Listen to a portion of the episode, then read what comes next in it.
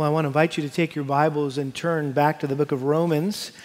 And after taking a couple weeks off here at the beginning of the month, I want to jump back into this letter that we've been studying together. If you are visiting with us today, we've been studying this uh, um, classic letter uh, written by the Apostle Paul for the last uh, two or three years now.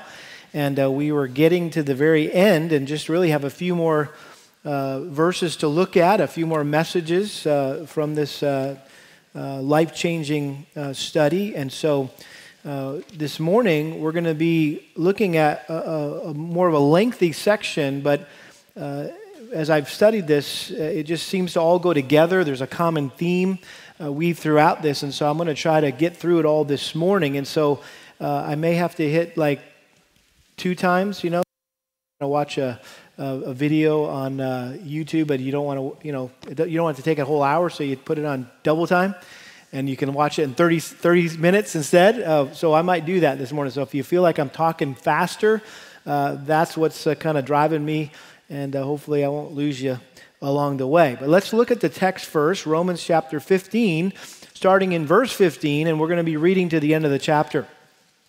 Romans chapter 15, verse 15.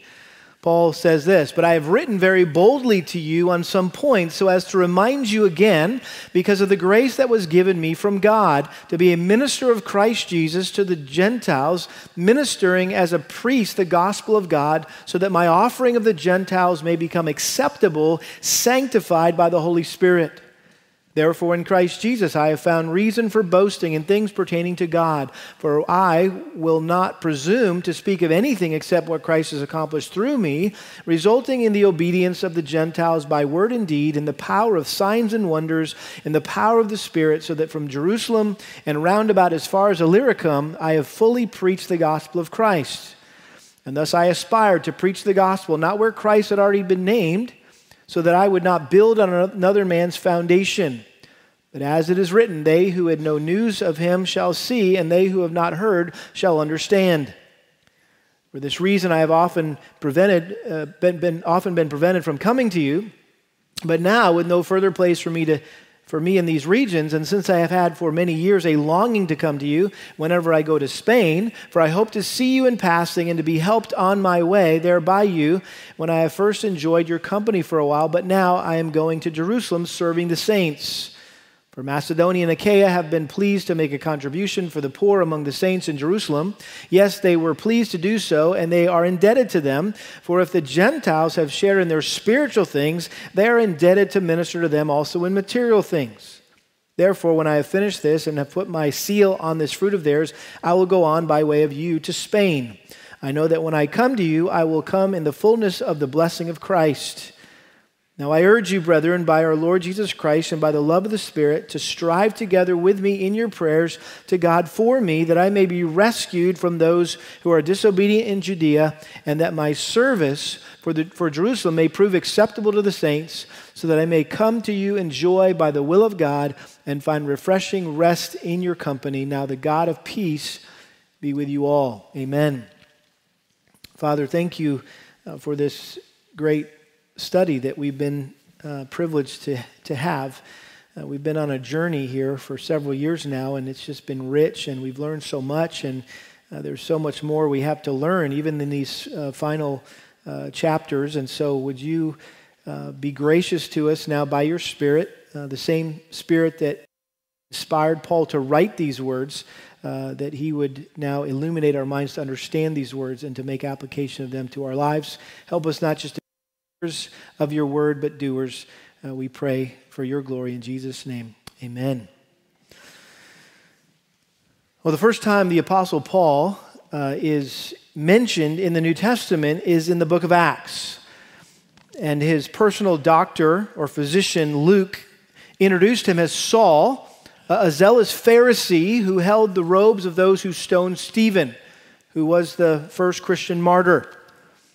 And in Acts chapter 8, verse 1, Luke says this Saul was in hearty agreement with putting Stephen to death. And on that day, a great persecution began against the church in Jerusalem, and they were all scattered throughout the regions of Judea and Samaria except the apostles. Some devout men buried Stephen and made loud lamentation over him, but Saul began ravaging the church, entering house after house and dragging off men and women. He would put them in prison.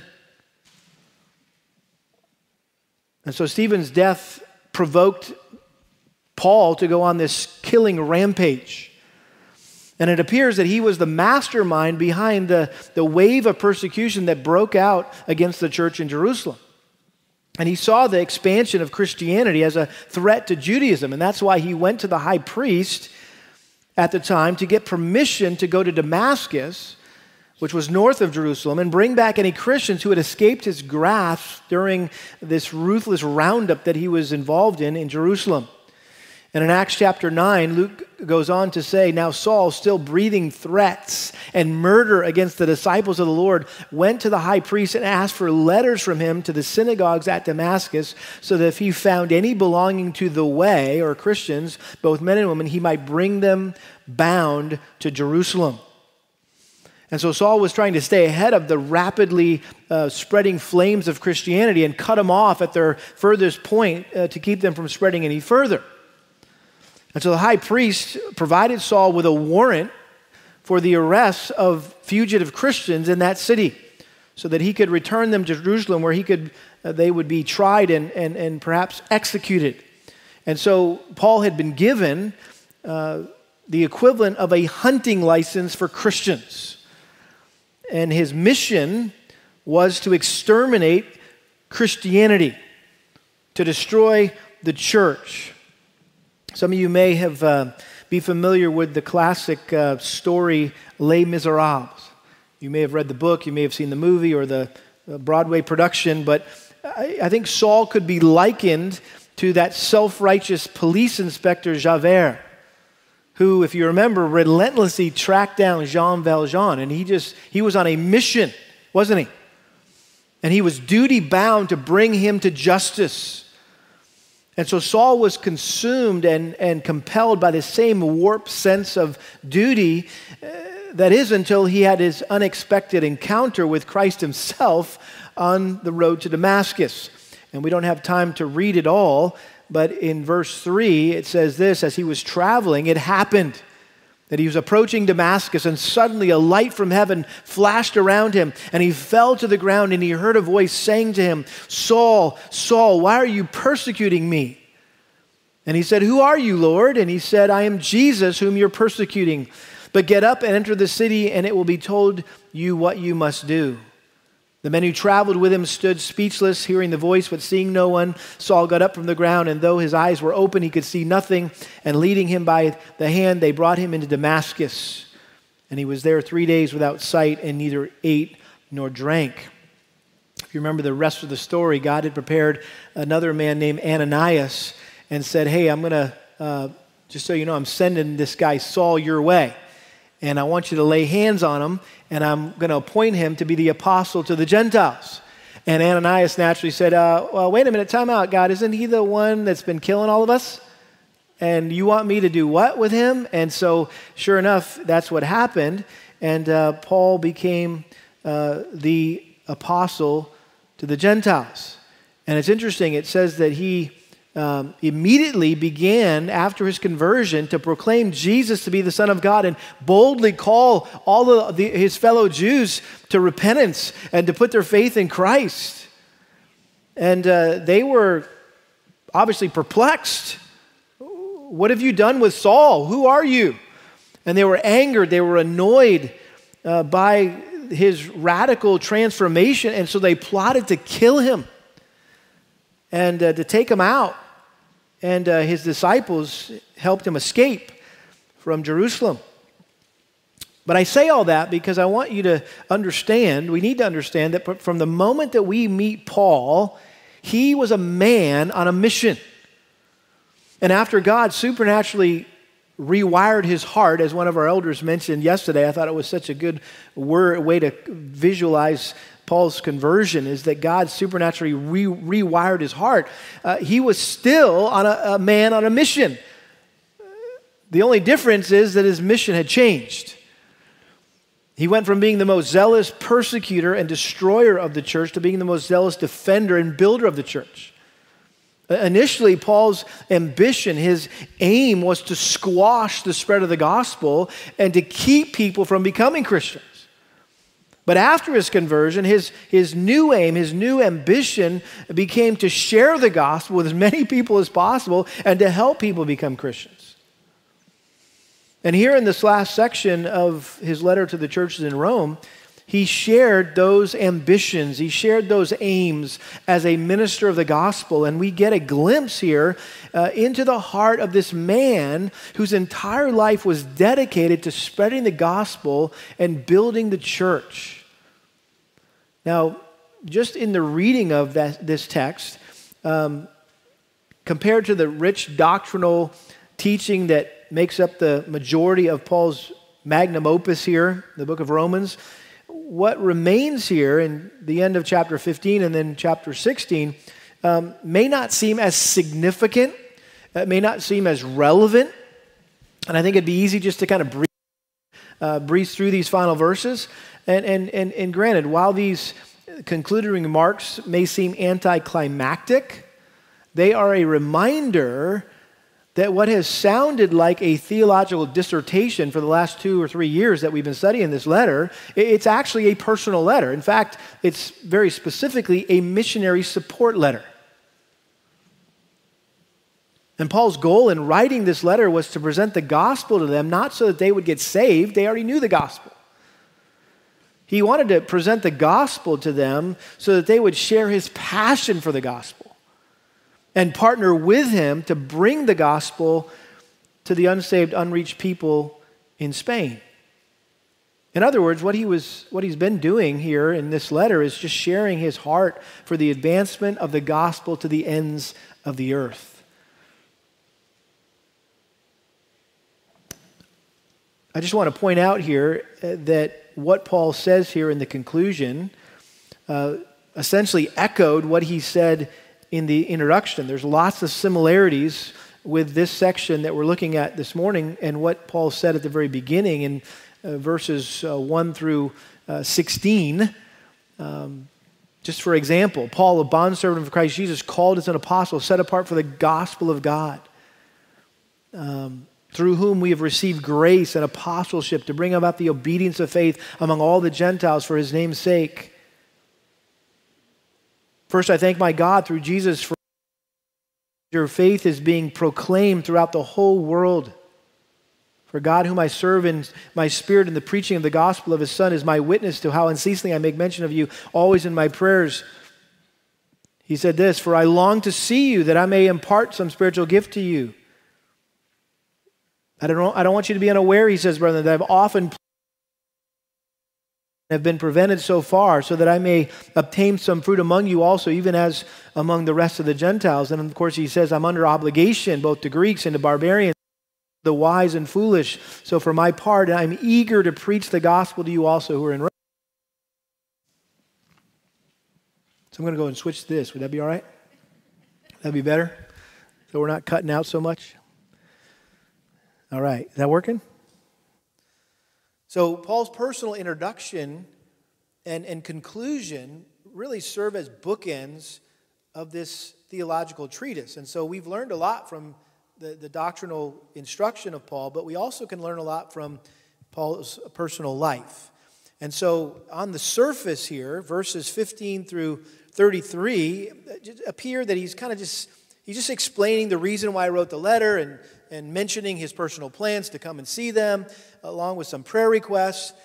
But don't miss it that underneath the surface here, I think these verses reveal his ambitions, his aims, his passions, his priorities, his, his purposes as a minister of the gospel. This is really a window into Paul's heart. And apart from Christ himself, no one in the history of the church has had a more zealous heart for reaching lost people with the gospel than the Apostle Paul. His life revolved around sharing the good news of salvation with those who had yet, yet to hear it. And the fact, of, uh, the fact of the matter is, none of us would be sitting here this morning were it not for the ministry of the Apostle Paul. Do you agree? I mean, we're here because of this guy, because of his fervent, faithful ministry of the gospel. And so I want to look at his ministry uh, this morning with you uh, by way of an example to all of us. And you're like, well, this is just, you know, this is just for a pastor. This is just for a missionary or an evangelist. No, this is for every Christian. And, and we all should share Paul's heart and, and, and share his passion. And, and ultimately, what he was doing was he was trying to get uh, the, the, the churches in Rome, the believers in Rome, to partner with him in the work of the gospel. And I believe that the Holy Spirit wants to do the same thing with us this morning. That he wants to wants us to partner with Paul and with all the other great men and women throughout church history, partner with them in sharing the gospel and spreading the gospel to the ends of the earth. And so, what are the features here? Features of a fervent, faithful ministry of the gospel? Well, we're going to see Paul's perspectives in verses 15 to 21. We're going to see his plans in verses 22 to 29, and we're going to see his prayers. Really, the prayer requests more, is more accurate uh, in verses 30 uh, to 33. So let's look first of all at Paul's perspectives. In other words, how did he view himself? How did he view the ministry? Well, first of all, he viewed himself as a priest. Notice verse 15. He says, I've written very boldly to you in some points as to remind you again because of the grace that was given me from God to be a minister of Christ Jesus to the Gentiles, ministering as a priest the gospel of God so that my offering of the Gentiles may become acceptable, sanctified by the Holy Spirit. Now, as we've studied through uh, this letter, we've seen Paul rebuke the boastful Jewish Christians, excuse me. We've seen him, uh, heard him challenge the arrogant Gentile Christians, uh, and we just recently heard him admonish both of them for being judgmental and condescending uh, toward one another with the weaker, stronger brother in chapters 14 and 15. So, uh, as I mentioned a couple weeks ago, he was very careful here to, to commend them and let them know that he was confident that they were capable of addressing these concerns among themselves. That was verse 14, right? I am myself convinced that you yourselves are full of goodness, filled with all knowledge, and also able to admonish one another. Um, but even though they were filled with knowledge, they had been well taught, they were well equipped, uh, Paul knew they still needed to be reminded of the truths that they already knew. And, and that's really one of the, the challenges of being a pastor is to kind of teach the same things every Sunday and have people not realize it. that you're just hearing the same things over and over again and, and you're being stirred up by way of reminder. And so, even a, a, church that is well taught, well equipped as ours, uh, we still need to be reminded every week of, of basic truths of, of the scriptures, to be refreshed, to have them be reinforced in our minds. And, and that's what all the apostles, Paul said it uh, to Timothy, to Titus. He said, Hey, remind the people that you're serving uh, of the truth. And Peter himself said it's a joy to stir you up by way of reminder.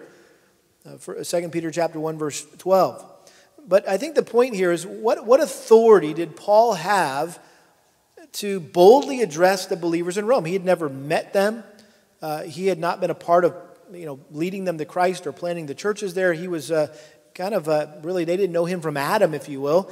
And, and so, who is this guy showing up and, and speaking this way to us and calling us out? Uh, well, Paul said it's really the basis of my authority is my special calling as the apostle to the Gentiles. He says, Because of the grace that was given me from God to be a minister of Christ Jesus, God's grace, uh, if you think about it, it really just is simply defined as this it's getting what you don't deserve. Mercy, God's mercy is getting what, or not getting what you do deserve, right? God's grace is getting what you don't deserve. And so God uh, graciously selected a guy to be an apostle to the Gentiles who didn't deserve to be an apostle to the Gentiles. I mean, here he was. He was the, the, the, the most self righteous, Christ hating, Christian killing Jew alive at the time. And, and God chose him by his grace to be one of Christ's apostles whose primary task was to bring the gospel to the Gentiles. And Paul, Paul understood that.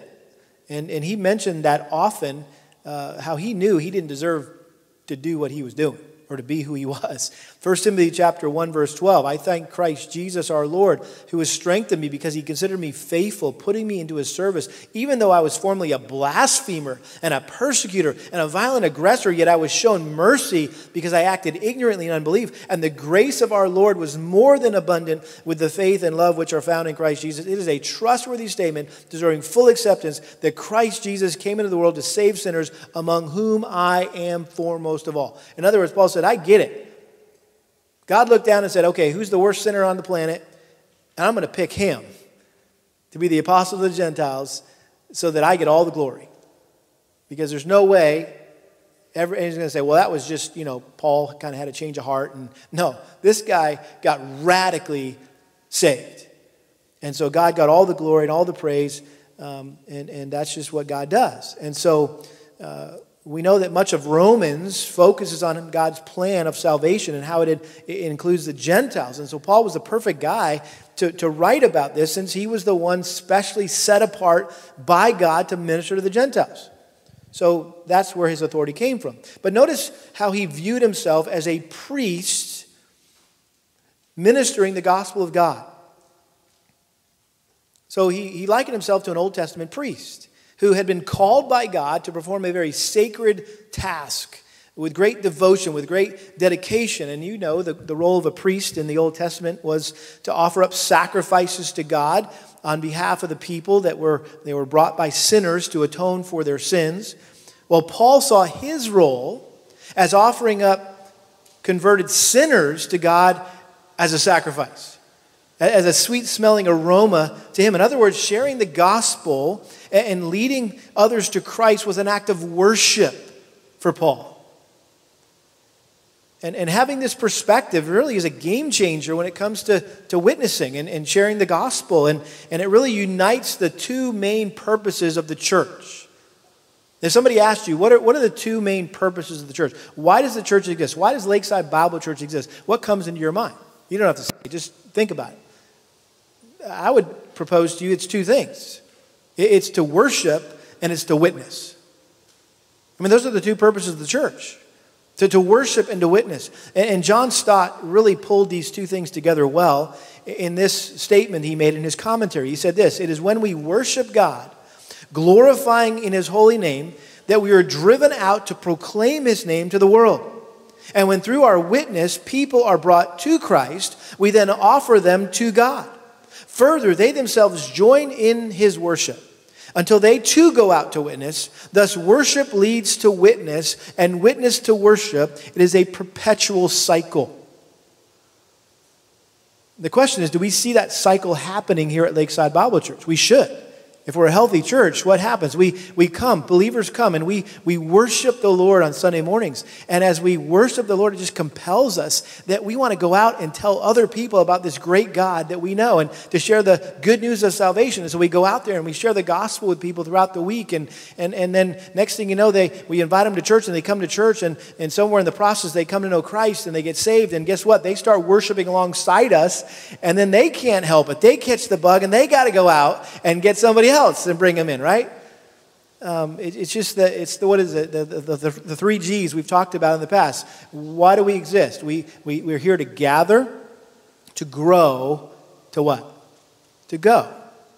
We got to make sure we never forget those are the three uh, pieces of the puzzle here. And we're not just here to gather, you know, and hang out and enjoy one another's company and, and grow as a Christian, and that's it. Period. Stop. That's just, we didn't, we, we, that'd be like running the touch the ball all the way down to the you know the one yard line and leaving it there and not scoring the goal, right? It's going a touchdown. It's it's like going is the that's what this whole that's the end game is to get out of here and go and, and share the gospel. And so Paul saw himself as a priest. He also saw himself as a power tool. Now I know that's corny, but the guys can relate. Okay. The guys can relate. A power tool. It's like who doesn't want to be a power tool, man? That's like the best thing in your in your in your uh, collection of tools is your power tools. Uh, but notice uh, where I'm getting this from in, in verse 17. Therefore, in Christ Jesus, I have found reason for boasting in things pertaining to God, for I will not presume to speak of anything except what Christ has accomplished through me, resulting in the obedience of the Gentiles by word and deed, in the power of signs and wonders, and the power of the Spirit so that from Jerusalem and round about as far as Illyricum, I have fully preached the gospel of Christ. So Paul was simply saying, listen, I, I, I don't boast about what God did, or excuse me, I, I, I, I never boast about what I did. All I do is uh, boast of what God did through me. So he was careful to, to give God all the glory for everything because he knew that God is the one who was ultimately responsible for anything good that happens through us. Amen?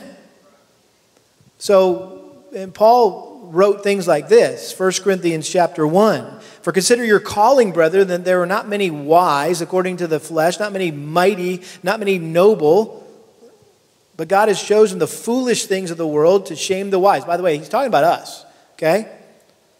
If the shoe fits, wear it, right? This is us. And God has chosen the weak things of the world, that's us, to shame the things which are strong, and the base things of the world, that's us, and the despised, that's us. God has chosen the things that are not, that's us, so that we may nullify the things that are, so that no man may boast before the Lord. But by his doing, you are in Christ Jesus. Again, by his doing you are in Christ Jesus, who became to us wisdom from God and righteousness, sanctification, redemption, so that just as is written, let him who boasts boast in what? The Lord. And so Paul was uh, quick to, to always boast in the Lord. And as he looked back over the 20 years that he had been an apostle, he was amazed. He was astounded at what God had done through him. But he never bragged about it. He, he never told people about all of his accomplishments. Hey, I, you know, I've led all these, I've led this many people to Christ, or I planted this many churches. I mean, you wouldn't get that from the Apostle Paul. One commentator said this the people God uses to accomplish his will are instruments. And no Christian should take personal credit for what God does through him. No brush takes credit for a masterpiece it was used to paint. No violin takes credit for the beautiful music the musician makes with it. And if we're going to stick with the power tool analogy, right? Just to pull the guys in so they don't fall asleep this morning, right? Uh, listen, you know, your power drill can't take credit for that job that you accomplished. That was you, right, using that drill. Or that chainsaw, right? Chainsaw can't boast, hey, I cut that tree down. No, the chainsaw didn't cut it, you cut it down. Same thing. We're just the power tool, we're just the tool in God's hand. And God used the messages that Paul preached and the miracles that, that Paul performed to bring people to Christ, but he never tried to take credit for it. And I love what Paul said in 1 Corinthians chapter 2. Uh, he was describing his ministry to the church in Corinth. He said, I came to you when I came to you, that I didn't come with superiority of speech or of wisdom, proclaiming to you the testimony of God. For I determined to know nothing among you except Jesus Christ and Him crucified. I was with you in weakness and in fear and in much trembling, and my message and my preaching were not in persuasive words of wisdom, but in a demonstration of the Spirit and of power, so that your faith would not rest on the wisdom of men, but on the power of God. In other words, Paul said, Hey, it wasn't about my eloquence, it wasn't about my intelligence. It was all about the power of the Holy Spirit. And that's what he says here uh, in Romans 15, verse 19. Notice he said, um, I'm not going to boast about anything other than what Christ has accomplished through me, resulting in the obedience of the Gentiles, which, by the way, is a synonym for getting saved. Um, we saw that. We'll look at it again here in chapter 16, but we saw it at the beginning, chapter 1, that Paul likened getting saved, being born again, as becoming obedient to God. And so, this whole thinking that you can get saved and you can receive Jesus as your Savior and then never live a life that your life never changes. You never obey Him one day in your life and you're still saved, you're still going to heaven. Uh uh-uh. uh It's, it's obedience. It's part of uh, God grants you repentance and faith, leading to a life resulting in a life of obedience in how you uh, talk and how you live in, by word and deed.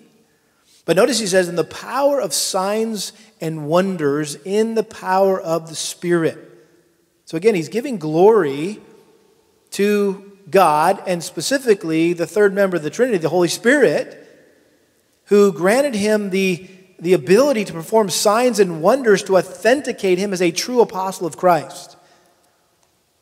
Now, this always uh, creates questions in people's minds whenever you talk about signs and wonders and miracles. Let me just read for you a few verses and see if you can come to a biblical conclusion about how we should view signs and wonders and their role in the church back then and their role in the church today, if any. Mark chapter 16, verse 20.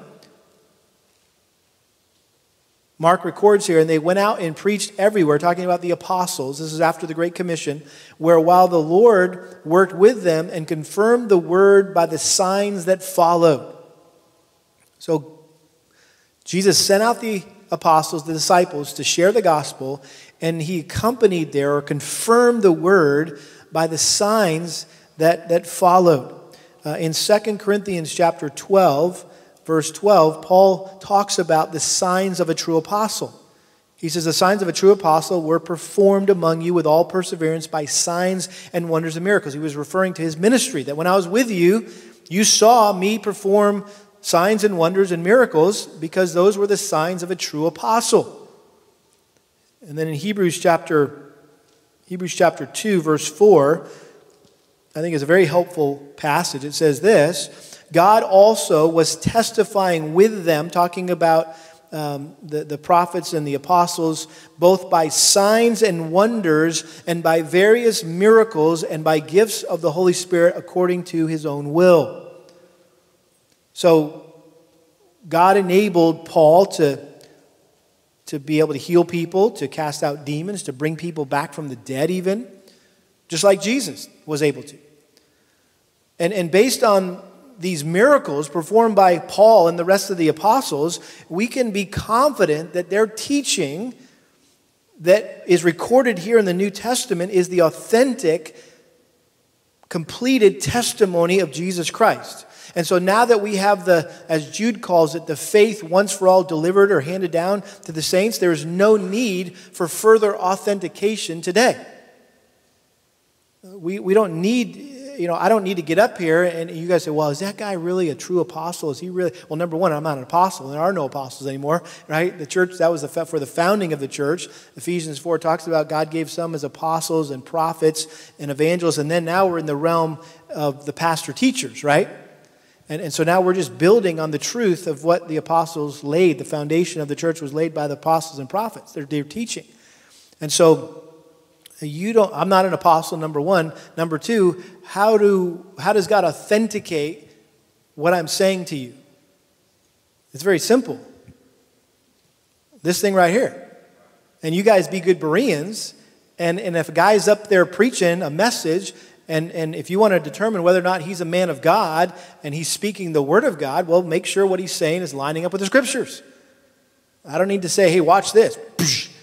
Go around knock somebody on the head and have them fall over and start shaking and stuff. And uh, you don't need that, right? We have all we need in the scriptures. And uh, I, I, say that because I was driving up 45 this, this week. Uh, and I saw a big old billboard out in front of a church that said miracles and signs and wonders. And I thought, oh man, that's what they're trying to use to attract people to come to their church. Is wow, you come here and you're going to see miracles and you're going to experience signs and wonders. And I thought, how sad that that really, and what, what when a church focuses on those things, what gets undermined, right? It's all about the experience rather than the truth of the scriptures. And again, this is not to deny that God can do miracles and, and still does miracles. I mean, who are we to put God in a box, right? I mean, He's the sovereign, all powerful God of the universe. He can do whatever He wants whenever He wants. But it's clear as you study the scripture that the seasons in, in the history of God's work and building His kingdom, that the, the, these signs and wonders and miracles came at these key transitional spots, like, for example, the Exodus. God bringing his people out of Egypt and, and at the beginning of the church age, right? And you see in the New Testament, uh, these things kind of taper off. Uh, in, the, in, the, in the epistles. You don't hear so much about, you see it a lot in the book of Acts, but then you don't see it or hear about it much in the, uh, in the letters. And I think there's a reason for that. That's strategic. Why? Because today, the greatest miracle that God performs is the regeneration and transform, transformation of a lost soul. That's that's the miracle, right? The miracle that you're sitting here, right, as a, as a regenerated, born again Christian, that is the greatest miracle that you'll ever experience. Um, and, and that's all because of the power of the Holy Spirit. The Holy Spirit is the one responsible for regenerating us and granting us repentance and faith. So, because of that, Paul said that uh, from Jerusalem and around about as far as Illyricum, I have fully preached the gospel of Christ. Man, that is a lot of ground that Paul covered on his three missionary journeys, right? We're talking about there's, a, there's 1,400 miles between Jerusalem and Illyricum, which is modern day Albania. Shout out to the Stars. You knew that, right? Um, they served there for nine years. Um, and, and, and what was formerly the Eastern European country Yugoslavia. Remember that? There used to be a place called Yugoslavia. Some of you kids never even knew that, right?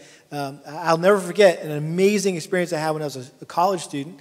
Um, I, I, got to go with Operation Mobilization. George Verwer, some of you guys may remember that guy, passionate uh, uh, missionary heart.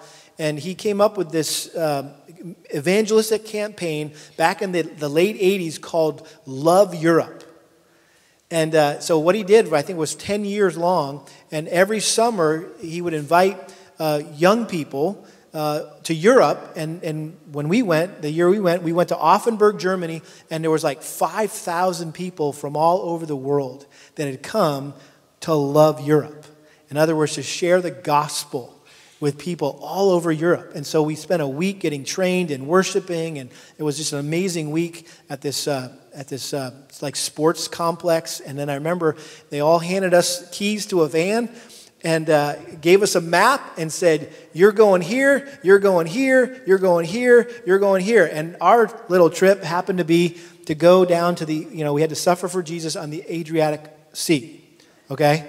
And so we went, and our, our mission was we were going to go down and set up camp, set up tents, and, and camp alongside all these Europeans that would come down to the coast for their holiday. And uh, we were going to just interact with them for two weeks and get to know them and share food with them and share Christ with them.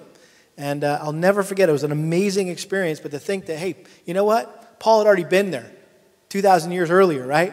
Uh, sharing the gospel with those people. And uh, I was just kind of picking up the crumbs afterwards with that, that mission event. So, Paul was a priest, he was a power tool, but notice he was also a pioneer. He was a pioneer. And uh, again, back in, in Romans there, uh, verse 20, and thus I aspired to preach the gospel, not where Christ had, was already named, so that I would not build on another man's foundation. But as it is written, they who had no news of him shall see, and they who have not heard shall understand. So Paul had a pioneering spirit and, and, and had a burden to go where no man had ever gone before and, and share the gospel with people who had never heard it before. So this is where we get the concept of a, of a pioneer missionary, right? Somebody that goes like uh, to, to some unreached people group, and, and no one has ever gone there before, and those people have never heard the gospel, gospel before. Um, this is not the same thing, but I still remember when I was uh, a youth pastor back at Grace Community Church, and I'd been there for 10 years, and I was just every Sunday morning, every Sunday night, I had my notebook out, my Bible open, my notebook out, and I was just writing down everything that came out of the mouth of John MacArthur and everything that came out of the mouth of anybody who was teaching anything. And, and I remember one Sunday night, after being there for about 10 years, I put my pencil down and I just sat back in the pew and I looked around and I thought, this thing is like a machine. I mean, this, this is amazing. This is like a well oiled machine. And, you know, there's probably 20 other guys that could do my job as the high school pastor, you know, and probably do it better. And that was, uh, that kind of lit a little spark in my mind. I thought, you know what? I remember just gazing around and thinking, wow, wouldn't it be cool if the Lord might take me from here to a place that doesn't have a church like this, and maybe we could build a church like this? And uh, that was uh, that led to a conversation with Kelly. And hey, what do you think? That is it time for, to go? And we began to pray. And next thing you know, John MacArthur is kicking me out of the nest and saying, "You need to go be a senior pastor." I'm like, "Okay, I guess this is what the Lord has for us." And we end up here uh, in in uh, Texas, and not knowing when we initially came here that we would be planting a church, a new church, a new work. But when people said, "Hey, where are we going to go?" Um, where's there a church we can go to here within a, a, a, a doable drive uh, where, we, where it's committed to, to the gospel and, and, and to expository preaching and biblical eldership and regenerate membership and all that kind of stuff. And I was like, well, I, I, I don't know. I can't tell. So, well, okay, let's start one. And, uh, and that's what we did. And so uh, it was, it's been a joy. I never thought that would be my testimony, but uh, it, it, was, I'll never forget, that first Sunday, uh, preaching at, at, at, Lakeside Bible Church in the elementary school over there uh, in Montgomery, thinking, wow, this is so cool. This is like we're starting from the ground up. And uh, I'm building on no man's foundation. And, uh, and, and, and if it doesn't go good, I'm to blame, okay, if you will. Because uh, I got no excuse. I can't blame some, the, the guy before me, right? Well, it was his fault. That's why we're the way we are. It's like, it is what it is. Now, it's not wrong to build on someone else's foundation. Obviously, Paul was an advocate of that in 1 Corinthians chapter 3. He commended Apollos. Um, you remember he was uh, really confronting the Corinthians, and he said this For uh, when one says, I am of Paul, and another of I'm of Apollos, uh, are, are, we not mere men? What then is Apollos, and what is Paul? Servants through whom you believed, even as the Lord gave opportunity to each one. He said, I planted, Apollos water. But God was causing the growth. And so sometimes God calls uh, people to be in a watering ministry. You're not the founder, but you're the one who waters things. And uh, so Paul uses the analogy of um, of, of a garden, so that neither the one who plants nor the one who waters is anything. But God ultimately causes the growth. Now he who plants and he who waters are one, but each one will receive his own reward according to his own labor. For we are God's fellow workers. You are God's field, God's building, according to the grace of God, which was given to me like a wise master builder. I laid a foundation, and another is building on it. So at the end of the day, it doesn't matter where you are in the process. Whether you're the founder whether you're the sustainer later on, you know what? God is using you to accomplish his purposes, and he's the one who's doing it all anyway. And he gets all the glory and all the honor. So there is a place for people to continue existing ministries that others have started, but we also need to keep in mind let's not get comfortable like hey we're all comfortable here and it's and it's nice and cozy and and i don't like anything to change but we need to always be thinking outwardly and thinking how we could uh, serve and support frontline frontline work in places where christ is yet to be named. And the way we do that is firstly by praying is to always be praying about what the lord might be doing out there and and and uh, you know how he might want us to be involved in a new work uh, or financially supporting some new work, uh, or, or, or a church plant, uh, or, or perhaps sending people out to plant churches or, or to revitalize a church. I mean, that's something that we need to be open to as a church. That maybe perhaps that's what the Lord would have us do at some point in the future. I love David Brainerd. He's been a hero of mine uh, for years, ever since I read his uh, prayer journal. But I'll never forget reading about um, how he had this opportunity to be the pastor of a very prestigious, well established church on Long Island. And uh, I mean, you think Long Island's bougie now. I mean, it's like back then it was still kind of the place to be, right? Uh, in, in, back then. And so he, he said no. And he turned it down and instead to live really out in the woods in New England in order to reach the, the, the, the Indians who had never heard the gospel. Uh, he shared Paul's pioneering spirit there, which was a fulfillment, by the way, of Isaiah 52 15. That's the verse that's quoted there, uh, verse 21. They who had no news of him shall see, they who have not heard shall understand. The him there is talking about the Messiah, Jesus Christ, the, the suffering servant. And, and what the reference there is to the fact that, that the ministry of Christ to bear our griefs and our sorrows and to endure the punishment for sins on the cross is too great to be limited to, to just the Jews. So, so Jesus isn't just for the Jews. He, he will be a light to the whole world so that salvation reaches to the ends of the earth. That was Isaiah's point there. He says it again in Isaiah 40, 49, verse 6. Do you realize that there are people who have never heard the gospel everywhere? They're in every country, they're in every city, uh, they're in every community. There are people, even here, believe it or not, I know this is crazy, in the Bible Belt. People that have grown up in church and they have yet to hear the gospel.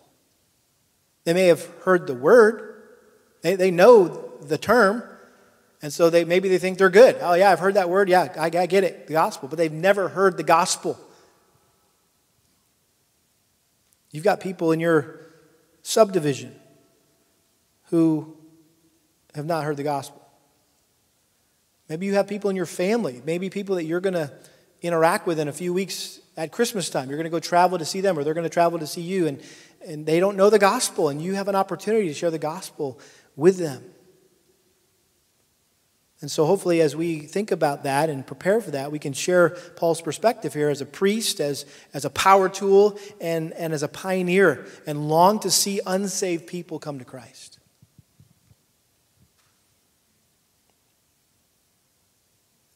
Well, should I keep going? That's kind of a good stopping place, isn't it? I don't know what I should do. I'm going to get in trouble with my wife either way because she always says, Why did you keep going? You should stop right there. Um, but I will tell my wife, this is kind of cute. I was came down after my mic was glitching out there, and I came down after praying. She said, uh, Jesus told you to go back. I mean, Jacob went, told you to go back and see him. So she, she told me that Jesus wanted me to go back there because she was thinking about what I was just praying. First thing came off her tongue was Jesus. I was like, oh, Jesus asked me to go back to the, the sound booth. I'm like, wow.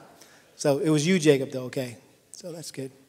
Anyway, well, hey, listen, this is an area that, in fact, yesterday, you guys may have not realized this because we didn't do a good job giving you heads up, is that we spent the day together as pastors and elders on our annual retreat. And basically, we go to somebody's house sit in the living room for like eight hours and, you know, meet and pray and talk and strategize and cast vision and talk about the strengths and weaknesses of our church and just evaluate where things are at and wh- where we need to go from here. And um, anyway, one of the, how our conversation ended uh, yesterday, I thought, I thought we were winding down the meeting, thought it was about to end. And then one of the elders, got laid it on his heart, hey, we need to talk about uh, how we're doing with evangelism because we made a big push about that. You know, at the end of last year and then into the beginning of this new year, and then all of a sudden COVID hit and just squashed everything, right? And, and we all lost focus, and it was just like, okay, we just got to deal with this pandemic thing. And, uh, but we need to get back to that passion for reaching lost people with the gospel. And, and that we can't let off the gas on that. And we talked about, right, changing the culture of our church. Uh, to not just be in the holy huddle, us four no more, bar the doors, right? We just like being in here. It's all cozy and safe. And we are protected. We're shielded. We're insulated from the world. No, we need to break out of that mindset and say, no, we exist. And here's our mission statement. You ready? Uh, we have it on the wall out there just to remind you as you walk into church every Sunday what is our mission? We exist to glorify God by proclaiming and living the truth of His Word so that people come to know Jesus Christ and grow to be like him. That's what we're here for. And uh, again, it's the we mentioned it already. I, I, thought that it was providential after we had this conversation as elders. Uh, what can we do to reassert this emphasis on the importance of evangelism and sharing the gospel and being witnesses and ambassadors for Christ and and we threw around some ideas, but I thought, how providential. I get home and uh, finish my sermon, and I'm thinking, this is it. This is a providential text for us as a church. Um, so that elder knows who he is. God's already working, right? Um, in, in, in, his sweet providence to bring us to a passage, just to give us a reminder. And that's what it is, right? Paul said, Hey, I'm just here to remind you. That's all I'm doing. I'm just going to remind you again. You've heard it before, it's not nothing new. But hopefully, you'll be stirred up this morning, as I've been stirred up, just studying this passage and seeing uh, this man on a mission. And what was his mission? To spread the gospel and to build a church. Well, we'll come back next week and we'll look at Paul's plans and uh, also his prayers. And uh, oh, we didn't get through it, but that's okay. Um, we'll pick it up next week. Let's pray. Father, thank you so much for your word and how it doesn't really matter where we start, where we end. Uh, we know that your word doesn't return void and it will accomplish its purposes in all of our lives. And I pray especially for those that are here this morning uh, who have heard this message that um, have maybe never heard the gospel or uh, maybe think they're saved or thought they were saved and they realize after today they're not saved. Lord, would you grant them repentance and, and faith? Would, would you, uh, by your Spirit, perform that miracle, Father, that, that so many people miss. It's not about, you know, getting healed or, or, or falling over and speaking in tongues and getting slain in the Spirit. It's, it's getting saved. Um, and so, Lord, would you accomplish your miraculous work uh, in lives, in people's lives here this morning, as only your Spirit can do? We pray this in Jesus' name. Amen.